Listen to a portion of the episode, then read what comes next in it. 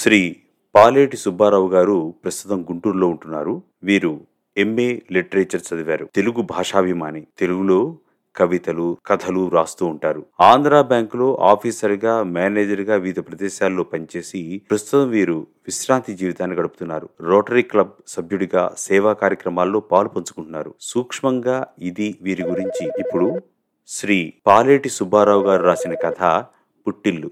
విందాం. రామారావు నుండి నిన్న ఫోన్ కాల్ వచ్చింది. ఈరోజు తన పుట్టిల్లు ప్రారంభోత్సవం ఉన్నదని. నేను ఆ కార్యక్రమానికి తప్పక రావాలని కోరాడు. నాకు అర్థం కాలేదు. అసలు పుట్టిల్లు ఏమిటని అతనికి అంతకు ముందే ఒక ఇల్లు ఉందని నాకు తెలుసు. అదే విషయం అడిగాను. వివరాలన్నీ కలిసినప్పుడు చెప్తానన్నాడు. అసలు రామారావు ఎవరో మీకు తెలియదు కదా? చెప్తాను. రామారావు ఆఫీసులో నా సహోద్యోగి మంచి మిత్రుడు. రామారావు భార్య సుశీల కూడా నాకు బాగా తెలుసు. చాలా సౌమ్యురాలు. ఇద్దరూ అన్యోన్య దంపతులు. వారికి ఇద్దరు కుమారులు. ఒకరు అమెరికాలో సాఫ్ట్వేర్ ఇంజనీర్. ఇంకొకరు ఆస్ట్రేలియాలో డాక్టర్. రామారావు హైదరాబాదులో వనస్థలిపురంలో ఒక ఇల్లు కట్టుకుని స్థిరపడ్డాడు. నాతో పాటే పదవి విరమణ చేశాడు. ఆరు సంవత్సరాల క్రితం. గవర్నమెంట్ పెన్షన్ వస్తుంది. ఆర్థికంగా ఇబ్బందులేమీ లేదు. ఈ పుట్టిల్లు సంగతి ఏమిటో నాకు అర్థం కాలేదు. కొత్తగా మరో ఇల్లు కట్టాడా? ఆ అవసరం ఏమీ లేదే. అలా కడుతున్నట్టు నాకు ఇంతకుముందు మాట్లాడుకున్నప్పుడు ఎప్పుడూ కూడా చెప్పలేదు. నేనుండేది కూకట్పల్లిలో కావటం అతనుండేది వనస్థలపురంలో కావటం వలన తరచుగా ప్రత్యక్షంగా కలుసుకోలేకపోతున్నాం కానీ అప్పుడప్పుడు ఫోన్లో మాట్లాడుకుంటూనే ఉన్నాం.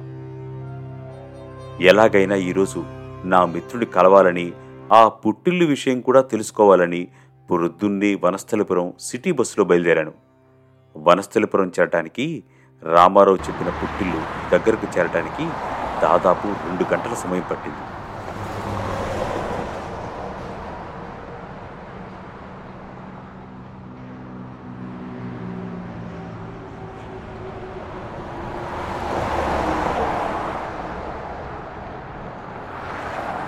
అది ఒక పాత ఇల్లు. రంగులు వేసి కొత్తగా ముస్తాబు చేసినట్లుంది. కానీ గట్టిగానే ఉంది. దాదాపు కొత్త ఇల్లు రూపం వచ్చింది. పూలదండలతో మావిడాకుల తోరణాలతో చక్కగా అలంకరించబడింది. దానిమీద పుట్టిల్లు అని తెలుగులో రాసిన ఓ అందమైన బోర్డు తగిలించబడింది. రామారావును కలిశాను. శుభాకాంక్షలు తెలిపాను. నన్ను చూసి చాలా సంతోషించాడు. ఆప్యాయంగా నన్ను కౌగులించుకుని నేను వచ్చినందుకు తనకు చాలా సంతోషంగా ఉందన్నాడు. రామారావు భార్య కూడా నేను వచ్చినందుకు చాలా సంతోషించింది. నా భార్యను తీసుకురాలేదేమీ అని అడిగింది. ఇంట్లో మనవలు మనవరాళ్ళతో ఆమెకు సరిపోతుంది అందువల్ల రాలేకపోయింది అని చెప్పాను.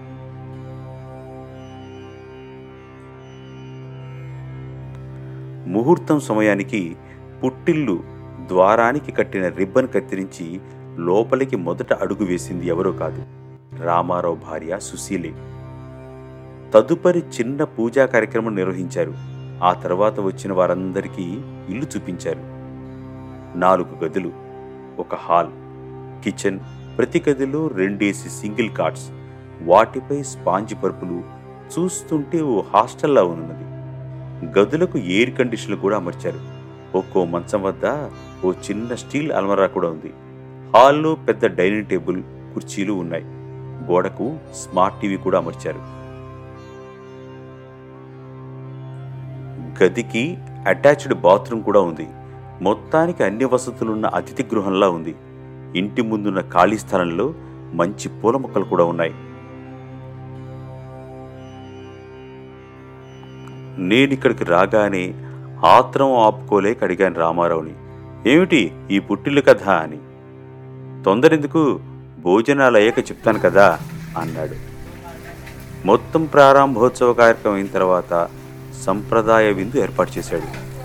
శాఖాహార భోజనం పూర్తిగా ఆంధ్ర స్టైల్లో ఉంది.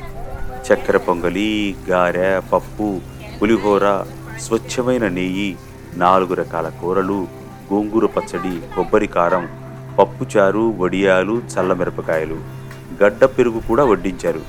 చివరిలో అరటిపండు కిళ్ళి కూడా ఇచ్చారు. మొత్తం మీద భోజనం చాలా రుచిగా ఉంది. చాలా సంవత్సరాల తర్వాత ఇలాంటి భోజనం తిన్నానేమో తృప్తిగా అనిపించింది. భోజనాలయ్యాక వచ్చిన వారందరూ ఒక్కొక్కరు వెళ్ళిపోయారు. రామారావు దంపతులు కూడా భోంచేశాక నేను రామారావు ఓ గదిలోకి వెళ్ళి కూర్చున్నాం. ఇప్పుడు చెప్పమన్నాను పుట్టిల్లు సంగతి. రామారావు కొంచెం సేపు కళ్ళు మూసుకున్నాడు. ఒక నిట్టూర్పు విడిచాడు. కళ్ళు తెరుచుకుని చెప్పసాగాడు. శివరాం నా పిల్లలు ఒకరు అమెరికాలో మరొకరు ఆస్ట్రేలియాలో ఉన్న సంగతి నీకు తెలుసుగా? వాళ్ళు అక్కడ పౌరసత్వం కూడా సంపాదించుకున్నారు. వారికి వారి పిల్లలకు అక్కడ జీవితం బాగా అలవాటైంది. వాళ్ళు అక్కడే స్థిరపడేటట్లున్నారు. మమ్మల్ని చూడటానికి ఎప్పుడో సంవత్సరానికో రెండు సంవత్సరాలకో ఒకసారి వారికి వీలైనప్పుడు వస్తున్నారు పోతున్నారు. మనకి అవసరమైనప్పుడు వాళ్ళు రారు. వచ్చే అవకాశం కూడా వాళ్ళకి ఉండకపోవచ్చు. ఈ స్థితి నా ఒక్కరికే కాదు. ఇతర దేశాల్లో పిల్లలున్న తల్లిదండ్రులందరికీ ఇంచుమించు ఇదే పరిస్థితి. ఇక్కడ ఉన్న ఆస్తులు కూడా మన తదనంతరం వారు చూసుకునే అవకాశం ఉండకపోవచ్చు. మనం ఉన్నంతవరకే ఇవి మనవి. తర్వాత వాళ్ళు అమ్ముకుని సొమ్ములు పంచుకోవచ్చు. ఈ మధ్య నాలో ఒక ప్రశ్న చెలరేగింది. నేను ఒకవేళ ముందు చనిపోతే నా భార్య పరిస్థితి ఏమిటి? ముసలితనంలో తనకి అండగా ఎవరుంటారు? బంధువులుంటారా? వారికి వారి కుటుంబాలుంటాయి. ఎవరైనా అంత శ్రద్ధగా ఎందుకు చూసుకుంటారు? తెలిసిందేగా ఈ రోజుల్లో అంతా ధనం మూలం మిదం జగత్. డబ్బు లేనిదే అయిన వాళ్ళు కూడా అన్నం పెట్టరు.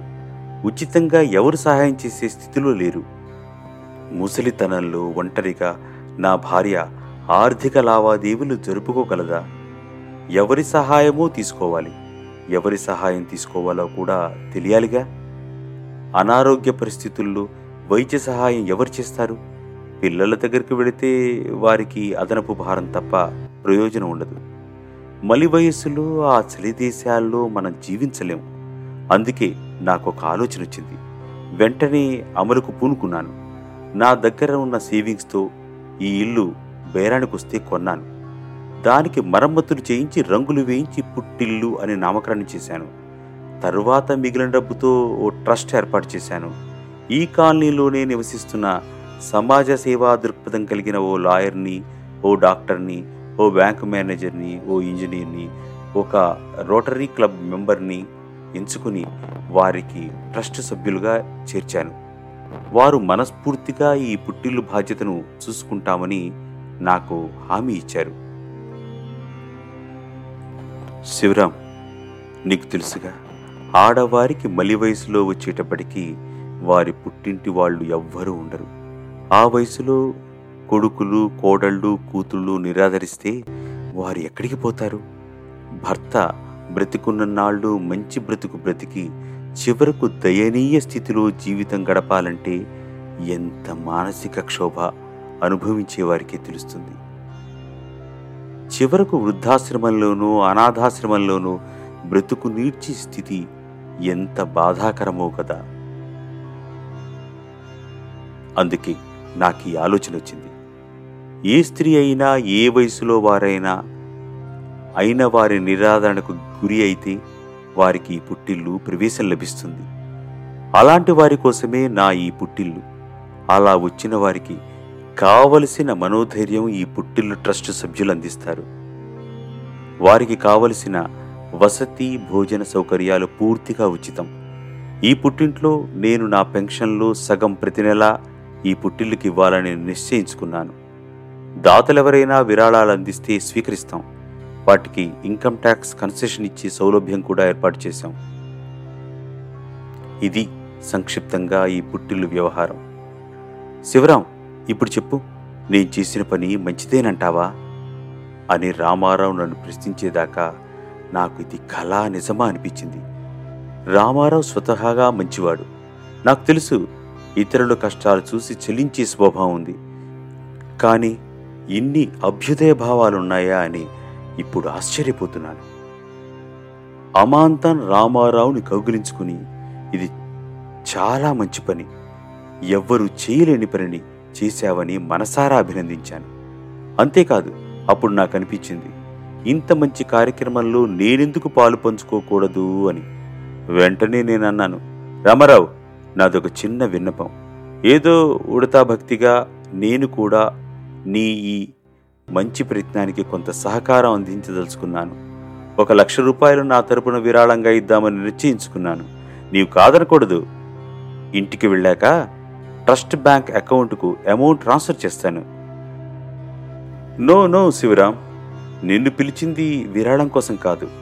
నా స్నేహితుడిగా నీవి కార్యక్రమంలో నా పక్కన ఉంటే బాగుంటుందని నా ప్రయత్నాన్ని నీకు తెలపాలని పిలిచాను. చాలా దూరం నుండి నువ్వు నా మాట మన్నించి వచ్చినందుకే నాకెంతో సంతోషంగా ఉంది అని నా చేతులు పట్టుకుని మరీ చెప్పాడు రామారావు. నేను కూడా రామారావు చేతులు పట్టుకుని మరీ చెప్పాను. రామారావు ఇందులో నా స్వార్థం కూడా ఉంది. ఏంటంటే ఒకవేళ నా భార్యకు కూడా అలాంటి పరిస్థితి వస్తే మీ పుట్టింట్లో ఆమెకు ప్రవేశం కల్పించాల్సి వస్తుందేమో ఎవరు చెప్పగలరు? ఈ పుట్టిల్లు మనందరిది అని భావించే నేను ఈ విరాళం ఇస్తున్నాను. కాదనకు ముందే ఈ విషయం అంతా తెలిస్తే నాతో పాటే చెక్ తెచ్చేవాణ్ణి. ఈ మంచి కార్యక్రమంలో నన్ను భాగం పంచుకొని అని బ్రతిమలాడాను. చివరకు రామారావు శివరాం నీ మనసు నాకు తెలుసు. మంచి కార్యక్రమాలను ఎప్పుడూ సమర్థిస్తూ ఉంటావు. నీ సహకారానికి ధన్యవాదాలు అని చెప్పాడు. రామారావు దగ్గర సెలవు తీసుకుని సంతృప్తి ఆనందం నిండిన హృదయంతో ఇంటికి చేరి చేరగానే నా భార్యకు ఈ విషయం చెప్పాను. విషయమంతా విని తను కూడా ఎంతో సంతోషించడమే కాకుండా నా నిర్ణయాన్ని సమర్థించి రామారావు గొప్పతనాన్ని బాగా మెచ్చుకుంది.